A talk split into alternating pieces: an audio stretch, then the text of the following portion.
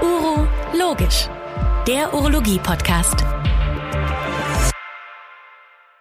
Heute im UroTube-Podcast ist Professor Maurice Stefan Michel bei mir. Er ist der Generalsekretär der Deutschen Gesellschaft für Urologie und er ist auch Klinikdirektor der Klinik für Urologie und Urochirurgie am Universitätsklinikum Mannheim. Herzlich willkommen und gleich die erste Frage, wieso eigentlich Urochirurgie?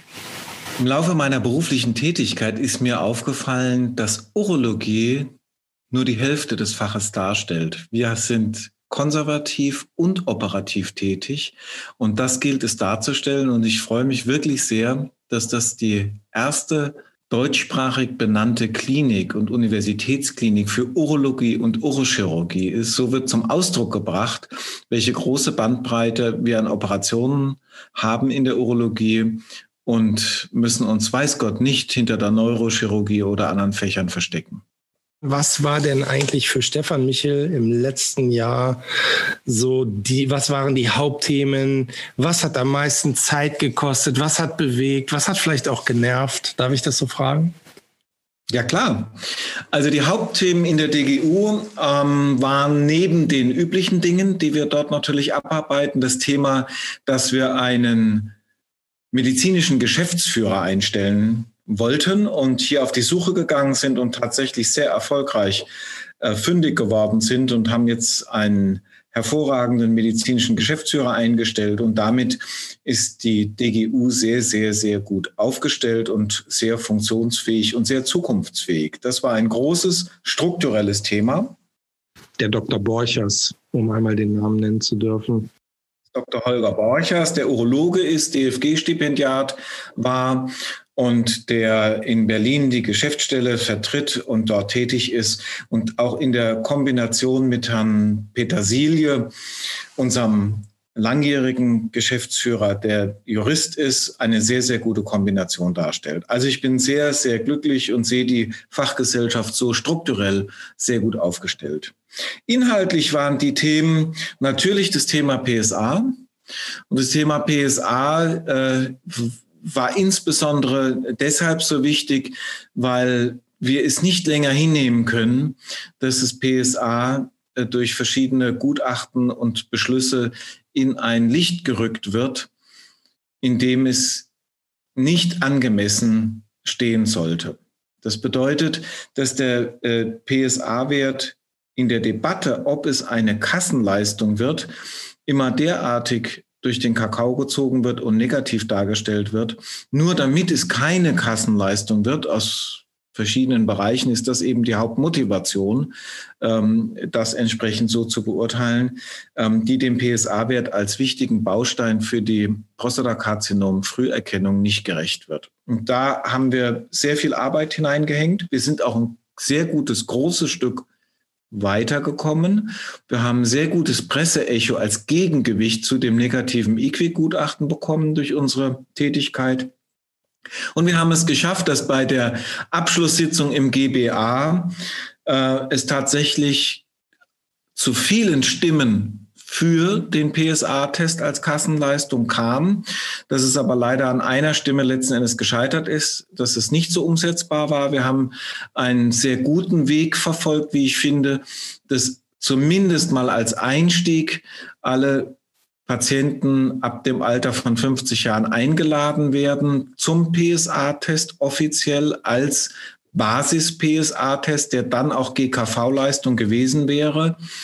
Und dann der informierte Patient entscheiden kann, ob er das in Anspruch nehmen will. Und wenn er das in Anspruch genommen hat, dann mit seinem behandelnden Urologen, Urologin bespricht, wie das Ganze weitergeht. Das fanden wir war ein sehr, sehr guter, schlauer Weg für die Patienten auch.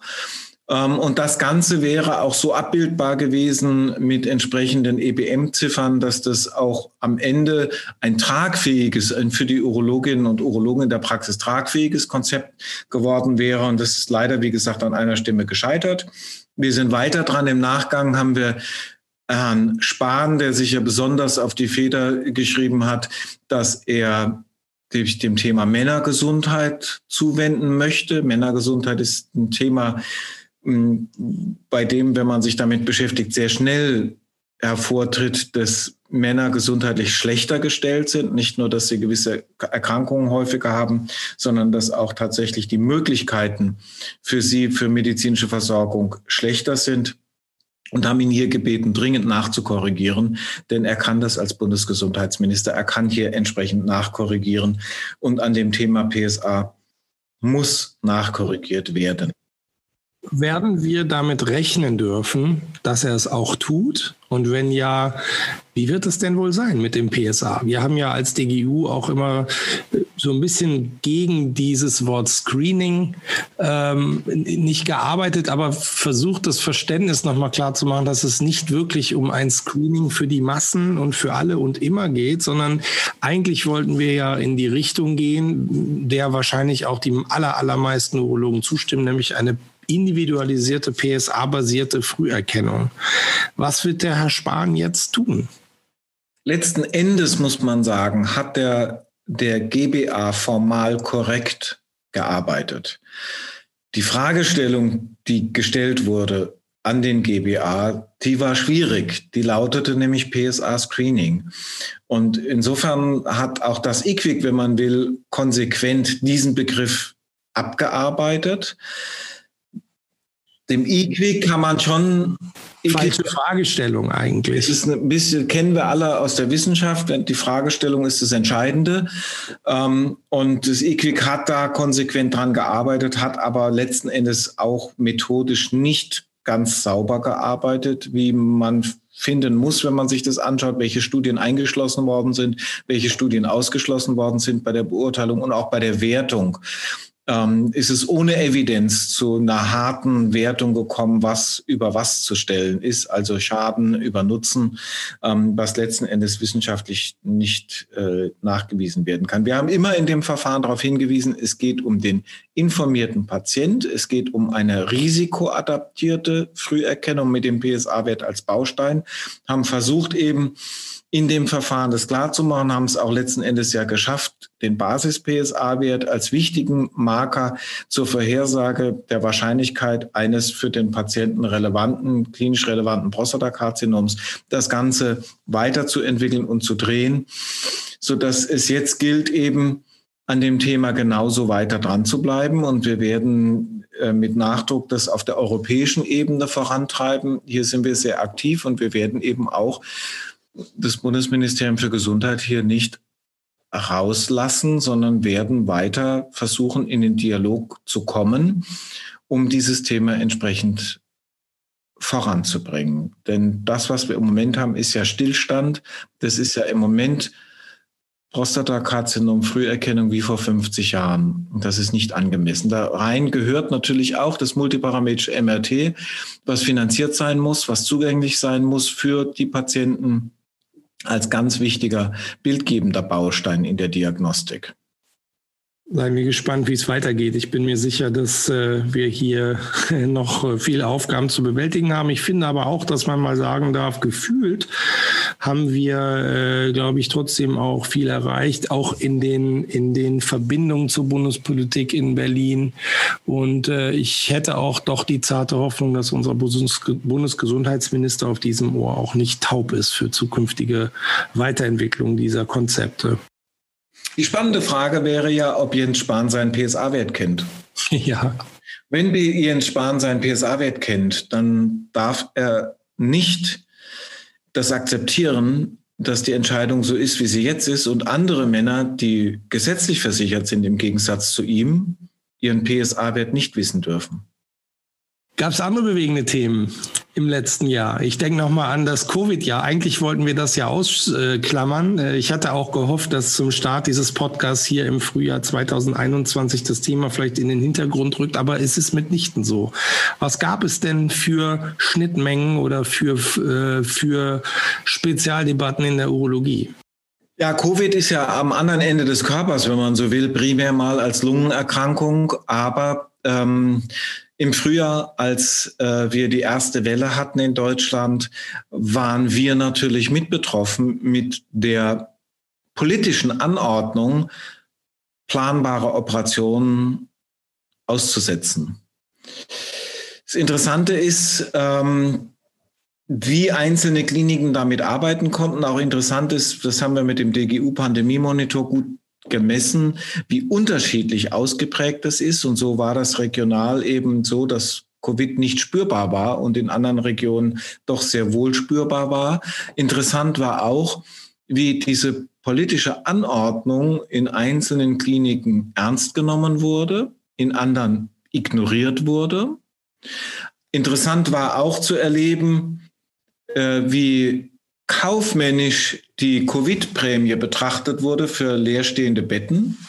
Hier gab es ja eine Reihe von Berichten aus unterschiedlichen Regionen, wo Überlegungen da war, lieber ein Bett jetzt nicht mit einem elektiven Patienten zu belegen. Sehr interessant, was sich hier abgespielt hat, muss ich sagen. Und da war es natürlich auch unsere Aufgabe als Ärzte, dafür Sorge zu tragen, dass die Patientenversorgung nicht leidet und die Patienten, die eine Versorgung brauchen, tatsächlich auch zu dieser Versorgung kommen. Und interessanterweise sieht man jetzt in der zweiten Welle, als es diese Anordnung der Politik nicht mehr gab, dass das System funktioniert hat, ganz ohne Anordnung. Dass wir viel mehr Covid-Patienten stationär hatten in Deutschland, die auch intensivmedizinisch versorgt werden mussten wir aber viel mehr planbare Krebsoperationen durchführen konnten, ohne dass Covid-Patienten darunter gelitten hätten und eben ohne dass jetzt die Tumorpatienten darunter leiden mussten, dass sie verschoben wurden in eine ungewisse Zukunft, sondern dass wir das eben eigentlich relativ gut hingekriegt haben. Ähm, das hat der, der Pandemie-Monitor sehr gut gezeigt. Und es zeigt doch sehr, wie, wie verantwortungsvoll deutsche Ärzte agieren können, um tatsächlich äh, jedem einzelnen Patienten, ob Covid-Patient oder ob ein urologischer Patient zum Beispiel oder uroonkologischer Patient, tatsächlich das hinkriegt, dass man äh, diesen Patientengruppen gut gerecht wird und eben nicht einen massiven Leerstand und eine massive Minderversorgung von Patienten an den Kliniken hat. Fand ich sehr, nehme ich mit aus diesem Jahr. Ich nehme auch mit, wie sehr die Praxen in der Urologie mit den Kliniken zusammengearbeitet haben. In der ersten Welle Notfallpatienten haben sich nicht mehr ins Krankenhaus getraut, weil sie Bilder aus Italien gesehen haben und haben gesagt, die haben, die sind voll mit Covid-Patienten, da können wir gar nicht hingehen. Wir gehen mit dem Notfall in die Praxis. Sie haben Spezialsprechstunden aufgemacht, die niedergelassenen Urologen. Also haben wirklich einen herausragenden Beitrag geleistet, um äh, die urologischen Patienten zu versorgen. Ähm, großartig. Kliniken haben gut zusammengearbeitet. Wir haben ähm, im kompetitiven Umfeld Wege gefunden, wenn bei uns äh, nichts ging im OP mal in einer Woche oder wenig, ähm, haben wir zum Wohle der Patienten Kontakt aufgesucht zu benachbarten urologischen Kliniken geklärt, ist bei euch ein Slot frei, könnt ihr diese Tumoroperation jetzt machen. Wir möchten den Patienten nicht ohne Termin ins Ungewisse lassen. Das hat sehr gut geklappt, muss ich sagen. Ich glaube, am Ende hat uns das auch sehr aneinander geschweißt und noch mehr verbunden, ähm, so dass ich tatsächlich meine, das Thema Menschlichkeit, Zwischenmenschliches. Ich finde, das hat auch in dem Covid ja deutlich an Bedeutung gewonnen dass man den Wert von Familie, den Wert von Freundschaft und den Wert von brauchbaren, guten Kollegen ganz anders verortet hat jetzt in dieser Zeit, wo doch diese, diese Kontakte, die man dann noch hatte, viel intensiver wurden. Ich bin auch mit meinem Team noch mal viel intensiver aneinander gerückt, weil das waren ja meine erlaubten Sozialkontakte außerhalb der Familie. Und das war in der Klinik waren wir wirklich im Umgang miteinander sehr wertschätzend, sehr sachorientiert und fast schon auch sehr herzlich, weil irgendwo will man das ja auch abliefern. Und wenn man es nicht mehr bei den Freunden abliefern kann, weil man die nicht mehr sieht, dann liefert man es eben woanders ab und man kriegt es auch zurück. Das ist ja das Schöne. Das wäre nämlich auch meine Frage gewesen. Ich glaube, wir alle haben die Erfahrung gemacht, dass die Covid-Krise und ich glaube, jeder ist auch ein bisschen müde, hätte sie gerne schneller äh, oder schnell beendet. Aber im privaten auch und auch im beruflichen Bereich haben wir, glaube ich, alle miteinander gelernt, dass auch bestimmte Dinge einfach nochmal neu fokussiert werden und im Sinne Krise ist Chance hier tatsächlich auch Erkenntnisse kommen, die uns auch über die Zeit hinaus beeinflussen. Was die Covid-Zeit auch gebracht hat, ist, denke ich, der Punkt, dass man in das soziale Umfeld, in die Familie, in die Freundschaften hinein investieren muss, dass man auch mal Dinge reparieren muss, anstatt Dinge immer gleich wegzuwerfen, weil wir uns bewusst geworden sind, wir haben dieses eine soziale Umfeld und diese eine Familie. Und was in diesen Covid-Zeiten liegen ja hier und da die Nerven sehr blank. Und ich finde auch hier die Achtsamkeit für den anderen zu entwickeln, wenn der gerade einen Hänger hat und sagt, ich kann nicht mehr, es ist fürchterlich, das zu erkennen und denjenigen aufzunehmen, das finde ich, konnte man sehr, sehr gut leben und das wurde, glaube ich, auch gegenseitig sehr wertgeschätzt, wenn man sich so verhalten hat.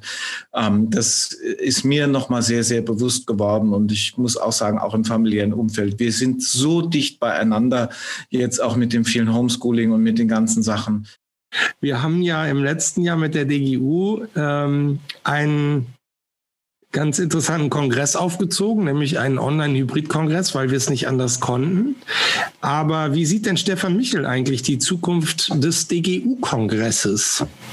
Ganz allgemein und auch nicht nur in 2021. Ja, mit dem DGU-Kongress für die Zukunft ähm, ist es ein, ein äh, großes Experiment ja gewesen. Wir haben uns bei der IAU, als ich dort im Scientific Board tätig war, immer gefragt, wie viel online ist gut, weil man natürlich auf der einen Seite gerne die Kollegen treffen möchte und sie nicht zu Hause haben möchte, weil Digitalisierung natürlich auch viel Geld kostet, weil es ein Risikokapital ist, wenn man das in vor, vorigen Jahren hätte zum Einsatz äh, bringen müssen.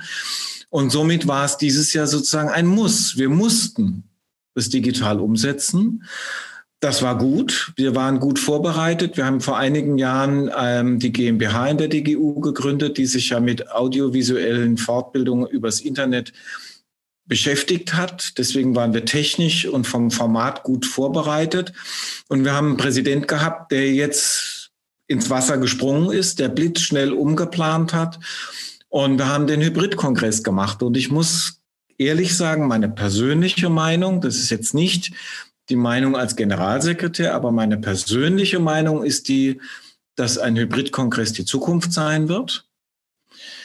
Wir möchten gerne einen Präsenzkongress, aber ich denke, wir werden das noch die nächsten Jahre verfolgen können, wie wir doch wieder runtergefahren werden, weil die nächste Mutante da ist und die immunologische Lage bei der Bevölkerung noch nicht ausreichend ist. Und wir werden einfach jedes Jahr etwas zu und abgeben müssen. Wie viel können wir zulassen? Wie viel dürfen dort rein? Wie wird es sein? Aber auf jeden Fall haben wir jetzt eben die digitale Variante an Bord, die permanent verbessert wird, ähm, die von der Ausstellungsseite her perfekt, fand ich, umgesetzt war ins Digitale auch, dass man dort reichlich Informationen bekam.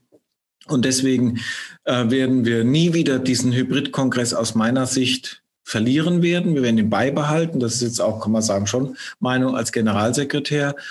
Und wir werden aber äh, sehr daran arbeiten, dass wir eben auch bei dem Hybridformat bleiben mit so viel Teilnehmern, wie eben möglich sind. Und das wird dazu führen, dass wir eine Gesamtteilnehmerzahl haben werden, die sich weiter erhöht, dass aber die Teilnehmerzahl vor Ort etwas zurückgehen wird. Ja, das ist meine Prognose. Äh, die ich okay finde. Ich freue mich über jeden, der da ist, mit dem ich persönlich eine Begegnung habe. Aber ob es jetzt 7000 Teilnehmer vor Ort sind oder 5000 Teilnehmer und dafür dreieinhalb oder 4000 Teilnehmer noch online, ja, ist letzten Endes der Urologie mehr damit gedient, wenn es am Ende mehr sind. Was nicht schön wäre, wenn auf Dauer es so wäre, dass Hybrid so aussieht, dass im Grunde nur die Referenten vor Ort sind und die Diskutanten. Das fände ich sehr schade und würde es sehr bedauern. Und ich glaube, das wird auch nicht passieren. Ja, sondern die Prognose ist, wir treffen uns mit etwas reduziertem äh, Präsenzkongress und haben einen Riesengewinn im Online-Format für die vielen, die gar nicht kommen können, weil sie zu Hause die Notfallversorgung aufrechterhalten müssen, die Klinikversorgung aufrecht. Die können sich aber online sehr wohl zuschalten entsprechend. Vielleicht sollten wir dann jetzt so zum, zum Schluss unseres Podcasts hin einfach auch mal die Frage stellen. Wir haben jetzt über das Format gesprochen des Kongresses. Was werden denn wohl in den nächsten Jahren für unsere Fachgesellschaft, für unser Fach die Hauptthemen sein, mit denen wir uns beschäftigen werden? Das treibt uns ja alle auch ein bisschen um. Wo wird die Urologie stehen? Werden wir weggeschrumpft durch andere oder werden wir unermesslich wachsen? Was werden die Brennerthemen der nächsten Jahre sein? Denke, da muss man nochmal unterscheiden zwischen inhaltlichen Themen und strukturellen Themen. Strukturelles Thema Nummer eins ist für mich die Gewinnung und die Bindung des bestmöglichen Nachwuchses und die Weiterbildung dieses bestmöglichen äh, Nachwuchses. Und das hängt miteinander zusammen. Denn die angehenden äh, Kolleginnen und Kollegen legen sehr viel Wert drauf, eine exzellente Ausbildung zu haben, nicht nur im Studium. Wir sehen das, die besten äh, äh, Absolventen in den Gymnasien suchen sich mittlerweile natürlich die besten medizinischen Fakultäten aus. Sie wollen Leistung bringen, sie wollen aber auch Leistung haben. Und deswegen müssen wir als Fach sehr attraktiv sein. Und das Erste, auf das geschaut wird, ist, wie ist die Weiterbildung? Wir haben äh, die Weiterbildungsordnung novelliert bekommen. Auf die haben wir mit einwirken können in einem gewissen Umfang. Uns gilt jetzt tatsächlich, das bestmöglich umzusetzen. Wir haben uns von der Fachgesellschaft da auf ein DGU-zertifiziertes Curriculum konzentriert. Und das bringen wir jetzt an den Start. Und hierbei ist es sehr, sehr wichtig, dass jeder, sowohl der Weiterzubildende als auch der Weiterbilder, das jetzt durchdringt, was da drin steht. Vieles, was da drin steht, ist sehr vernünftig und gut, um das Fach zu stärken. Und man muss sich jetzt darum kümmern, wie man diese Weiterbildungsinhalte tatsächlich an die Assistentinnen und Assistenten dann auch vermittelt. Man muss sich jetzt Gedanken machen und sich die hohen Zahlen der medikamentösen Tumortherapie ansehen, die da drin sind. Denn wir müssen jetzt anfangen, Vorkehrungen zu treffen, dass wir die Assistenten auch umfänglich darin tatsächlich ausbilden können. Und wir müssen jetzt überlegen, mit welchen Kooperationspartnern wir in den Praxen, also der ambulanten Urologie, zusammenarbeiten können, damit tatsächlich die guten Inhalte auch in den fünf Jahren vermittelt werden können und der urologische Nachwuchs auch 360 Grad Urologie beurteilen kann. Nur wer selber in der Praxis gearbeitet hat, weiß, wie es in der Praxis zugeht, erkennt die Bedürfnisse eines Urologen oder Urologin in der Praxis. Ich selbst habe das auch getan und das war eine sehr lehrreiche Zeit. Und genauso wichtig finde ich es auch, nachdem die, das Jahr Chirurgie weggefallen ist, zumindest mal auch eine Rotation auf eine Wachstation zu haben, um zu wissen, was ist denn in den ersten Stunden nach großen tumorchirurgischen Eingriffen das Relevante. Also das ist strukturell aus meiner Sicht hier sehr, sehr wichtig. Und wir müssen auch dafür Sorge tragen, dass die vielen Praxen, die in den nächsten Jahren einen Nachfolger suchen, tatsächlich guten Nachwuchs finden, der willens und motiviert ist, eine Praxis zu erwerben und ein Praxisurologe oder eine Praxisurologin zu werden. Das müssen wir auch im Auge haben. Denn wir sind ein großes ambulantes Fach. Das können die Kliniken und wollen die Kliniken gar nicht alles abbilden. Wir brauchen die Urologie in der Ambulanz, in den Praxen abgebildet. Und auch das muss mit positiv gestaltet werden, damit das funktioniert. Inhaltlich äh, bin ich derjenige, der sich überhaupt gar keine Sorgen macht, dass größere Kernbestandteile der Urologie wegbrechen. Das ich kann es ehrlich gesagt nicht mehr ertragen und nicht mehr hören. Ähm, die Kinderurologie geht weg in die Kinderchirurgie. Die medikamentöse Tumortherapie geht weg in die Onkologie. Das sind Themen, die waren vor ein paar Jahren tatsächlich interessant. Hier haben wir uns aber kompetent und gut aufgestellt.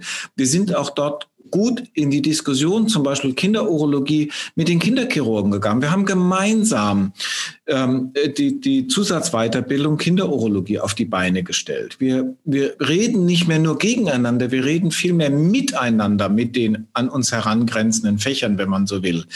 Wir sind als stärkste Player in den zertifizierten onkologischen Zentren als Urologen vertreten.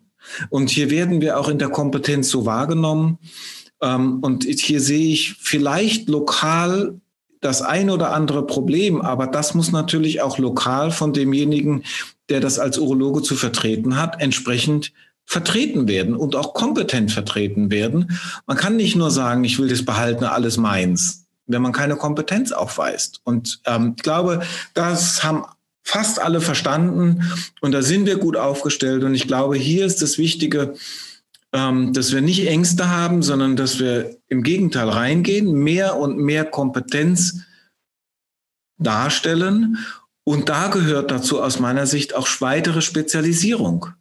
Ich bin jetzt 50 Jahre alt und ich gestehe, ich kann nicht die Urologie, die wir in zwei Bänden auf 3000 Seiten abdrucken und jetzt demnächst in der nächsten Auflage in drei Bänden auf 3000 Seiten abdrucken, von vorne bis hinten in der vollen Breite und der vollen Tiefe vertreten. Das kann ich nicht. Ich kann Dinge einordnen, und ich bin angewiesen darauf, ähm, dass wir gewisse Spezialisierungen auch verteilen. Und ähm, ich ich weiß es jetzt nicht mehr ganz genau, was jetzt gerade Drittlinie beim metastasierten Nierenzellkarzinom ist, was sich alle halb Jahr ändert. Und dann ähm, das Gleiche noch zu wissen, äh, wie wir jetzt robotisch die Zystektomie mit intrakorporaler Harnableitung High-End operieren. Ich glaube, da müssen wir die Chance nutzen, die wir haben in der Breite, dass wir Raum für Spezialisierung geben und es nicht verteufeln. Wir brauchen die Spezialisierung. Die ist in den Kliniken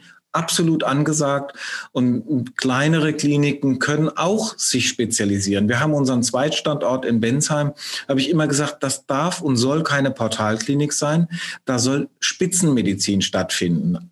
Die, die man in einem kleinen Haus der Grund- und Regelversorgung abbilden kann. Und was kann man da abbilden?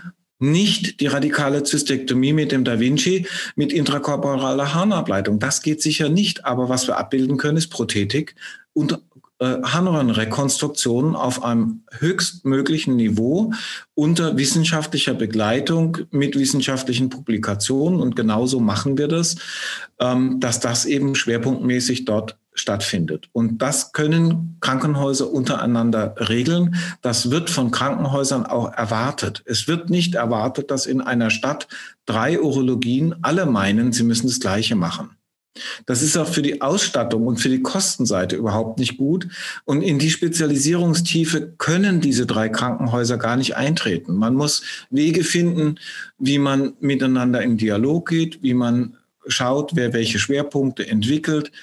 Und dazu gehört natürlich, dass es fair ist, dass das Vertrauen dafür da ist dass man das Kriegsball mal zur Seite legt, wenn man es denn in der Hand hatte und versucht, einen Weg zu finden, wie man Urologie in Regionen miteinander gestaltet. Ohne dass jeder sofort Verlustängste hat und sich überlegt, dass der andere einen über den Tisch ziehen will. Und ich glaube auch, wenn man das proaktiv jetzt angeht, ist man gut beraten, denn sonst wird es die Politik machen. Und die Politik wird irgendwann sagen, wir zahlen einem Krankenhaus kein Geld mehr für radikale Prostatektomien, wenn sie zwölf Stück im Jahr machen. Und gerade bei der Zystektomie, die möchte ich einmal ansprechen, exemplarisch. Es ist gar nicht so sehr die Frage, wer operiert. Es ist die Frage, wie viel Zystektomien werden stationär in diesem Haus versorgt. Und da sehen Sie, dass die Mortalität gravierend unterschiedlich ist in Abhängigkeit davon, wie viel Zystektomien in einem Krankenhaus durchgeführt werden. Warum? Weil das ganze Perioperative, die Übung darin, genauso wichtig ist wie die Operation selber und einen entscheidenden Faktor auf die Mortalität hat. Also will sagen, Urologie in der Breite wird erhalten. Das Thema Nierentransplantation nehme ich hier mal aus. Das ist kein Thema gegen die Urologie, sondern das ist ein Transplantationsthema, was an den großen transplantierenden Kliniken ähm, organisiert wird. Und hier kann die Urologie auch keine Verordnungen treffen und Anordnungen treffen. Das muss lokal ausgearbeitet werden, dieses Thema. Aber es zeigt sich auch, dass das lokal geht. Es ist ja eben nicht so, dass das überall einkassiert wird. Nein, im Gegenteil, es gibt Kliniken, da wird es bewusst in der Urologie gelassen. Ähm, also das geht auch. Und die anderen Themen, da ist das Thema in die Spezialisierung reingehen. Ich bin auch sogar der Meinung und gehe so weit, dass ich sage, auch in der ambulanten Urologie kann man Spezialisierung machen. Er braucht starke Kooperationspartner. Die kann im Krankenhaus können die sein, die können aber auch benachbarte Praxen sein. Ja, das glaube ich ist ist das inhaltliche Thema und natürlich die anderen Themen sind ja allgemeine medizinische Themen, auf die will ich nicht eingehen. Präzisionsonkologie, das sind abgedroschene Dinge, die natürlich durch die ganze Medizin gehen. Ich bin jetzt mal auf die urologischen Themen eingegangen, auf die Rand, sogenannten Randgebiete die ich ja gar nicht so am Rand finde, aber die eine Schnittmenge aufweisen. Und ansonsten, wir müssen Qualität liefern. Und das Schlimmste, was man tun kann, ist zu sagen, wow, ich habe so viele Patienten, ich lehne mich zurück und arbeite nicht permanent an einer weiteren Evolution des Faches und meiner Patientenversorgung, dann sind wir in 20 Jahren irgendwann abgeschrieben, weil sie uns dann rechts und links überholt haben. Also ausruhen dürfen wir uns mal auf gar nichts. Angst ist, finde ich, eine falsche Motivation, sondern wir haben eine sehr, sehr gute Ausgangssituation und die gilt es weiter zu schmieden und hier entsprechend voranzulegen, operativ, diagnostisch, konservativ. Das sind die Themen. Und ich glaube, da sind wir mit der Spezialisierung tatsächlich auf dem sehr, sehr guten Weg. Wenn man sich anschaut, was wir erreicht haben, auch hinsichtlich Prostatakarzinom-Operationen, wie wir die Patienten versorgen, jetzt mittlerweile Inkontinenz deutlich zurückgegangen, ähm, Nerverhalt deutlich verbessert worden. Das sind schon auch tolle qualitative Errungenschaften. Das ist ein schönes Statement gewesen und liebe Zuhörerinnen und Zuhörer, äh, ich finde, für mich bleibt hängen, dass wir mit äh, Optimismus in die Zukunft gucken können, äh, was unser Fach angeht. Ich höre Herrn Professor Michel an dieser Stelle heftig nicken und glaube, ähm, dass das auch nochmal schön klar geworden ist, dass wir es am Ende ja mit einer großen Vielfalt zu tun haben. Aber wir müssen auch daran arbeiten, Qualität hochzuhalten. Es ist eigentlich schön rübergekommen. Meine allerletzte Frage Frage an unseren Generalsekretär ist ähm, eigentlich nochmal was ganz anderes. Ähm, ich bin gespannt, nämlich, was macht eigentlich Stefan Michel, wenn er nicht in der Klinik für Urologie und Urochirurgie ist und auch nicht im Hauptstadtbüro der DGU in Berlin? Ich gehe sehr früh morgens aus dem Haus, spätestens um sechs, eigentlich ziemlich genau immer Punkt sechs, bin dann wenige Minuten später in meiner Klinik und auf der anderen Seite. Professor Michel den Professor Wülfing auf dem Telefon an zu dieser Zeit. Genau. Auf der anderen Seite gehe ich dann tatsächlich auch sehr gerne um 18 Uhr nach Hause. Das ist auch pünktlich verbucht. Ich finde auch nach zwölf Stunden ist es in Ordnung. Und wenn ich dann aus der Klinik draußen bin, dann bin ich wenige Minuten später bei meiner Familie, die dann alle an der Haustür eintrudeln und den Papa begrüßen oder den Ehemann eben begrüßen. Und dann ist für mich ehrlich gesagt zu Hause mal nur Familie. Und wenn die Familie müde wird und langsam zu Bette geht, dann wage ich es nochmal in elektronische Dinge hineinzutauchen oder irgendwelche äh, Arbeit zu machen, ähm, so dass ich tatsächlich als Haupt Hauptpunkt wirklich die Familie hat. Ich würde schon sagen, dass ich ein sehr ausgesprochener Familienmensch bin. Ähm, ich habe wenige Freunde, dafür sehr, sehr gute Freunde. Ähm, Bekannte sicherlich einige, aber ich habe drei sehr, sehr, sehr gute Freunde, die mir sehr viel bedeuten, mit denen ich auch regelmäßig Kontakt habe. Und dann gilt es, das DGU-Amt zu füllen. Und das ist eben das meistens, was ich doch mache, wenn meine Familie ähm, anderweitig beschäftigt ist mit Tennisspielen oder mit anderen Dingen dann oder eben zu Bette geht, dann beschäftige ich mich mit DGU-Sachen. Macht man natürlich auch mal tagsüber, das ist auch klar. Ähm, das sind so die, die Dinge. Und Hobbys gibt es natürlich auch. Wassersport in allen Variationen ist meine große Leidenschaft. Deswegen hätte ich vielleicht lieber nach Hamburg gehen sollen äh, oder an die Küste gehen sollen. Aber das ist so das Sportprogramm. Joggen und solche Dinge, das ist für mich nichts. Und unsere Kinder haben auch erkannt, dass wir keine Läuferfamilie sind, dass wir eine Wassersportfamilie sind. Meine lieben Zuhörerinnen und Zuhörer, das war Professor Maurice Stefan Michel, der Generalsekretär der Deutschen Gesellschaft für Urologie, der Lehrstuhlinhaber der Klinik der Universitätsklinik in Mannheim für Klinik für Urologie und Urochirurgie. Und ich freue mich, dass wir so ähm, umfangreich in die Urologie und unsere aktuellen Themen in der DGU reinschauen konnten und dass wir zum Schluss auch noch einen kleinen persönlichen, eine persönliche Note hier empfangen konnten von äh, Professor Michel. Und ich sende ganz herzliche Grüße zu Ihnen, liebe Zuhörerinnen und Zuhörer, und zu Stefan Michel nach Mannheim. Vielen Dank. Uro Logisch, der Podcast von Urotube.